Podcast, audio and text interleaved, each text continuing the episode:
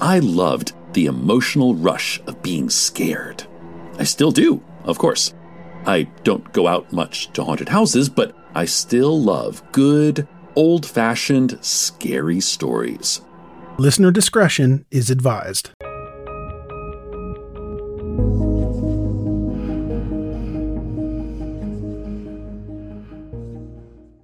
So, without any further delay, for this episode, we're going back to the end of the 1970s.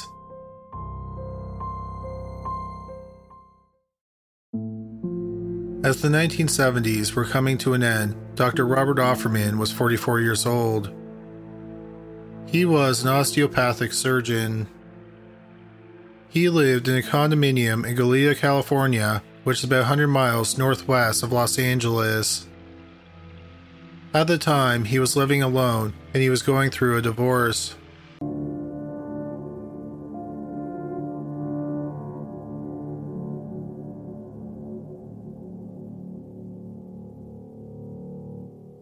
This will conclude the episode. Thanks for tuning in. If you like what you hear, please leave a comment and subscribe. Thank you.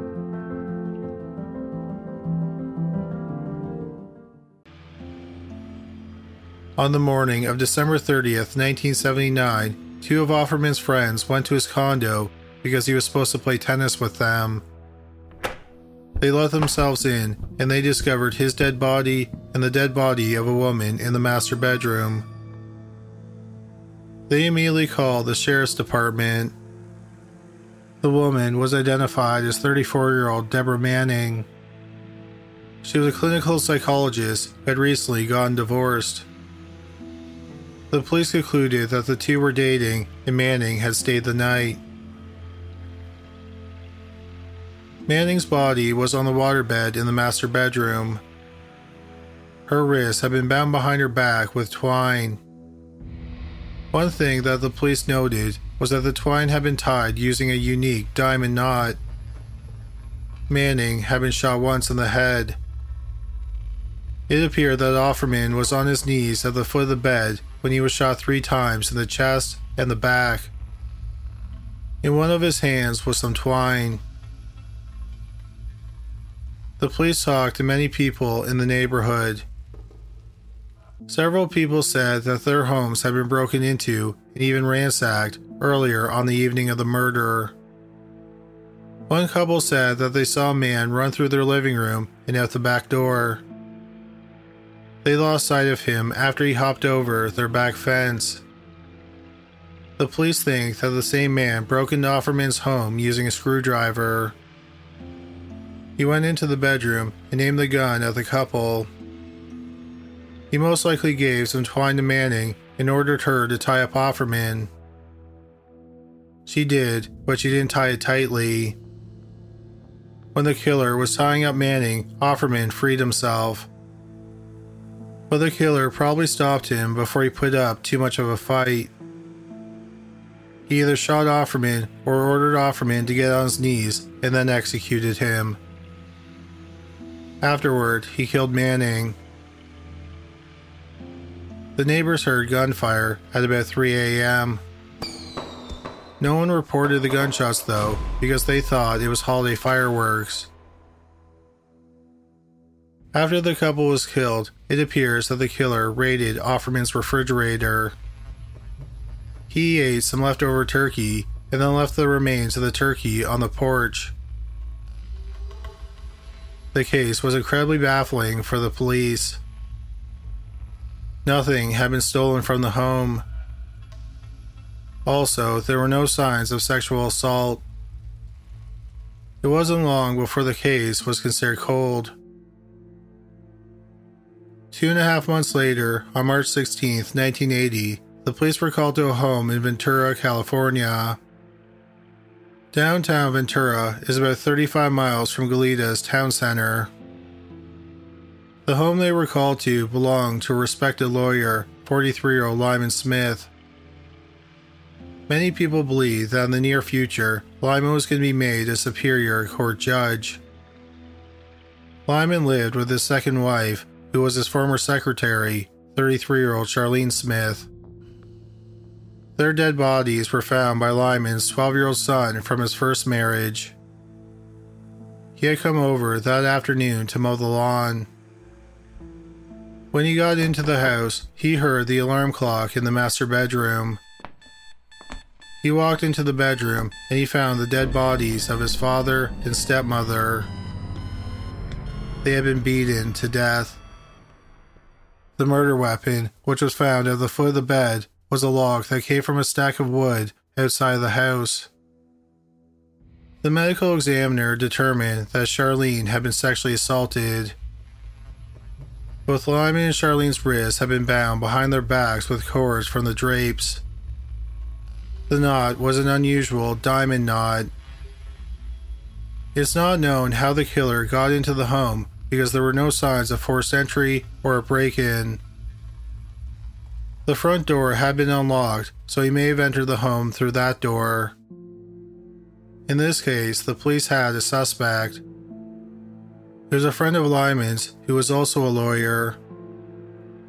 The man had visited the couple the night before their bodies were found. His fingerprint was found on a wine glass. Also, his minister had told the police that he had confessed to the murders. But after some investigating, the police couldn't find any evidence that connected him to the murders. They also discovered that the minister had a bizarre history of making up stories for the police. So the charges against the man were dismissed at the preliminary hearing due to lack of evidence. Without a suspect, the case became cold. At the time, no one knew that the murders of the Smiths were connected to the murders of Robert Offerman and Deborah Manning. After all, there were several significant differences. The murders took place in different cities that were in different counties. They were also killed in different ways. One couple was shot and the other was bludgeoned to death. But there were major similarities. Both couples were attacked in the middle of the night while they were in bed by a home invader. They were bound, and a diamond knot was used to tie up three of the victims. It's a complicated knot that is used by sailors, and it's also used in interior design. The victims were all white, around the same age, and they had white collar jobs. The problem was that it was just two sets of murders and it's understandable why no one recognized an emerging pattern. 24 year old Keith Harrington and 28 year old Patrice Briscoe got married in May 1980. Keith was a med student, and Patrice, who went by Patty, was a nurse. They only knew each other a few months before they were married. In August 1980, they were living in Dana Point, California, in a house that was owned by Keith's father, Roger. On August 21st, 1980, Roger went over to the house where the newlyweds were living. Under the doorbell, there was a note left by some of Patty's friends. It was dated the day before. The note said that the friends had come by and no one was home. Roger let himself into the house and he made his way to the master bedroom. He found his 24 year old son and 28 year old daughter in law murdered in their bed. The bed was soaked in blood. It was determined that Patty had been raped. Then the couple was bludgeoned to death with a sprinkler head from the backyard. The sprinkler head was nowhere to be found. Keith and Patty's wrist showed signs of being bound, but whatever.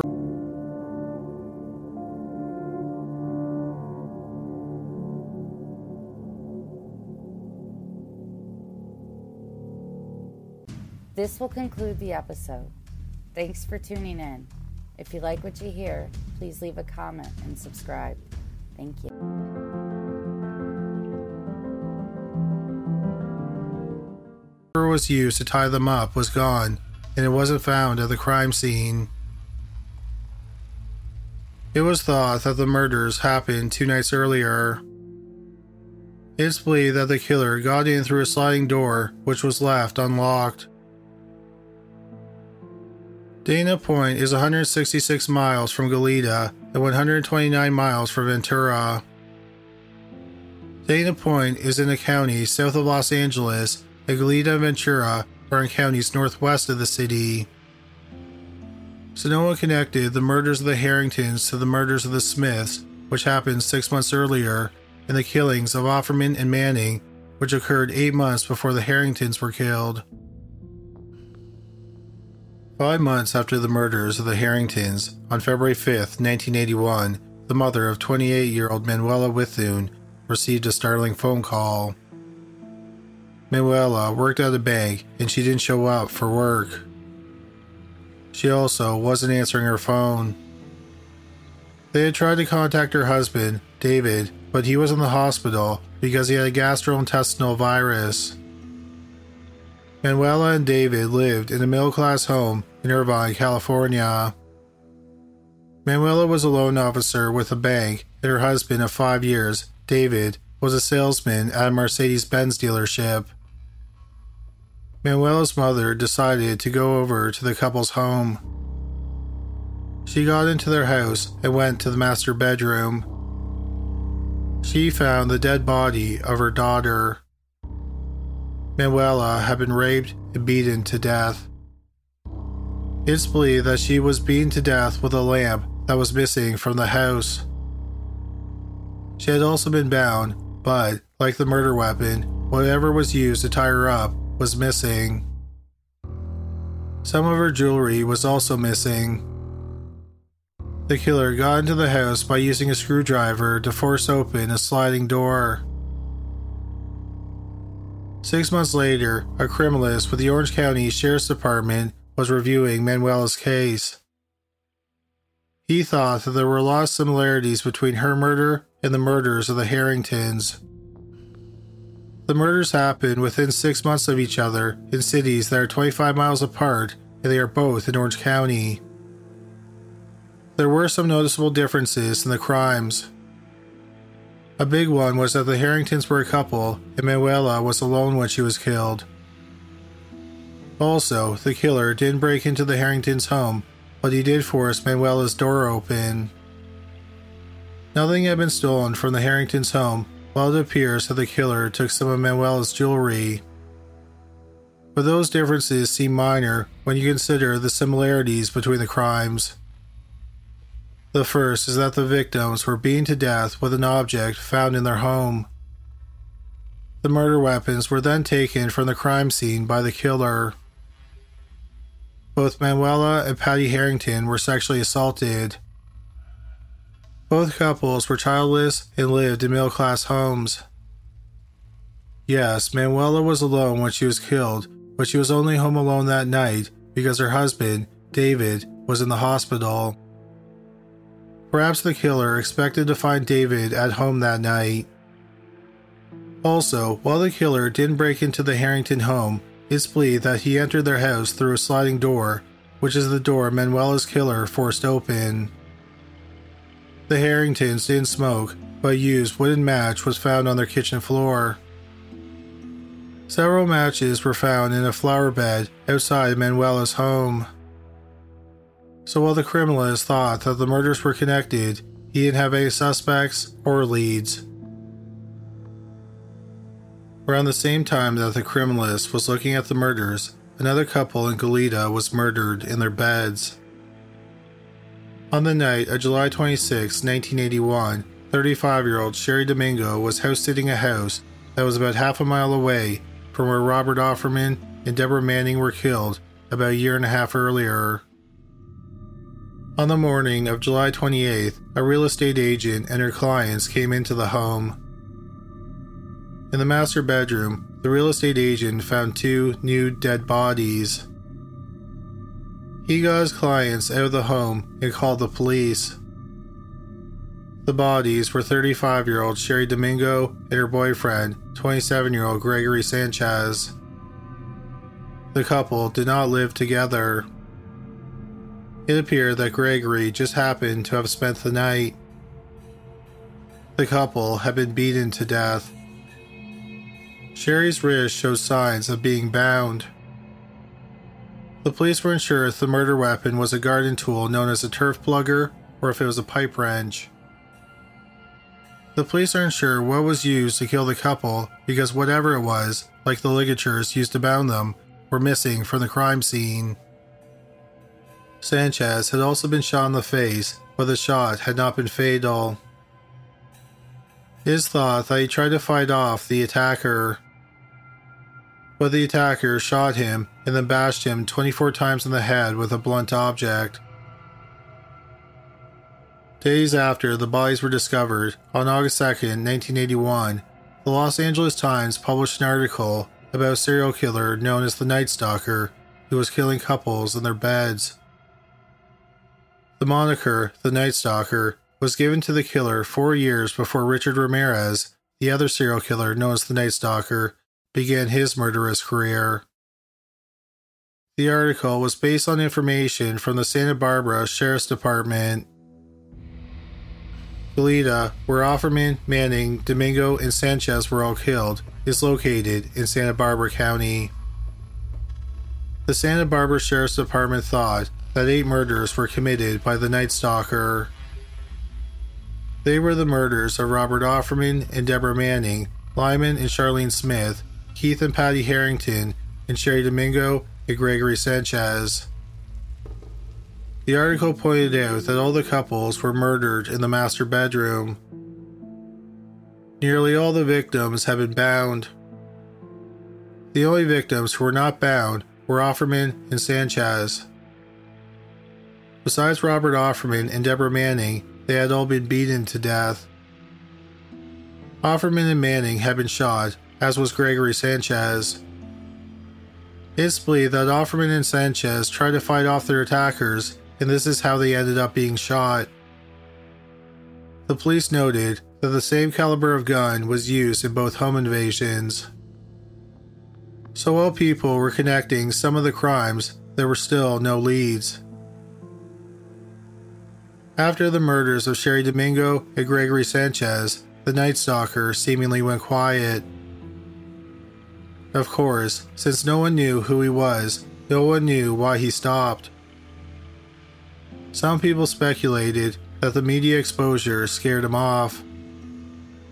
Or another possibility, as some people in law enforcement thought, was that there was no serial killer and the murders were connected. Nevertheless, years went by and the five murder cases remained cold. In 1996, Mary Hong, a criminalist with the Orange County Sheriff's Department, was reviewing cold cases in her county. One specific case she was looking at was the murder of 18 year old Janelle Cruz. On May 4th, 1986, 18 year old Cruz was at home alone in Irvine, California. Her family had gone on vacation. Cruz had a job at a local restaurant and she couldn't get the time off. That evening, Cruz had a friend over. At some point, they heard a strange noise in the backyard. They looked out the window and didn't see anything unusual, so they didn't think anything of it. Cruz's friend left at about 10:45 p.m. At the time, Cruz's family was selling their home. On the morning of May 5th, 1986, the real estate agent let herself into the home. She found 18 year old Janelle Cruz's dead body in her bedroom. She had been bound, raped, and bludgeoned in the head with a pipe wrench that was missing from the family's home. The police thought that the murder may have been inspired by a made for TV movie that had aired the night before on NBC. That was The Deliberate Stranger, starring Mark Harmon as real life serial killer Ted Bundy. The police had several suspects in the case and even made an arrest. But no one was ever tried for the murder. Ten years later, Mary Hong was reviewing the case and she noticed that there was a biological sample from the killer. So a DNA profile for the killer was created. When the DNA was put into their system, Hong was alerted that the DNA belonged to the same man who killed the Harringtons and Manuela Bethune. No one had connected Cruz's murder to the other Night Stalker murders for several reasons. Notably, it had been five years since the last murder. Cruz was also much younger than the other victims, and she was alone when she was killed. But there were some notable similarities. Cruz had been raped and murdered in her bed in the middle of the night by a home invader. The killer picked up the murder weapon at the family's home and it was missing after the murder. Whatever was used to tie up Cruz was also missing. After Cruz's murder was connected to two of the Night Stalker murders, it led to more investigators being assigned to the Night Stalker case. In early 1998, it was determined that DNA found at the crime scene of Lyman and Charlene Smith's murder belonged to the same man. By 2000, the four victims in Goleta, Robert Offerman, Deborah Manning, Gregory Sanchez, and Cheri Domingo, were linked to the same killer. But still, no one knew who he was or why he had suddenly stopped killing. There was only speculation. Perhaps he had died, or he was in jail, or maybe he found religion.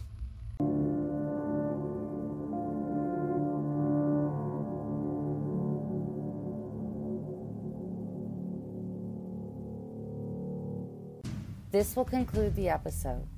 Thanks for tuning in. If you like what you hear, please leave a comment and subscribe. Thank you.